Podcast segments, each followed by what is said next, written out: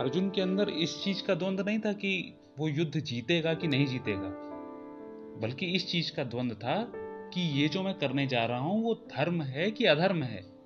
वो सही है या गलत है? क्योंकि एक तो वो क्षत्रिय थे तो उन्हें ये लग रहा था कि अगर मैंने युद्ध नहीं किया तो ये क्षत्रिय धर्म के विरुद्ध होगा तो ये मैं अधर्म कर बैठूँगा।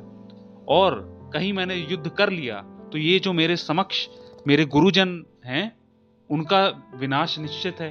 तो अगर मैंने अपने गुरुओं को मार दिया तो ये तो अधर्म का काम होगा। तो धर्म क्या है, अधर्म क्या है?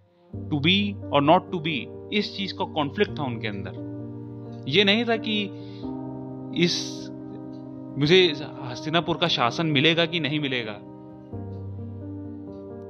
और आज के परिवेश में लेकिन अगर देखा जाए तो इंसान के अंदर सिर्फ़ इसी चीज़ का द्वंद होता है कि ये काम करके मुझे प्रॉफिट मिलेगा कि लॉस मिलेगा।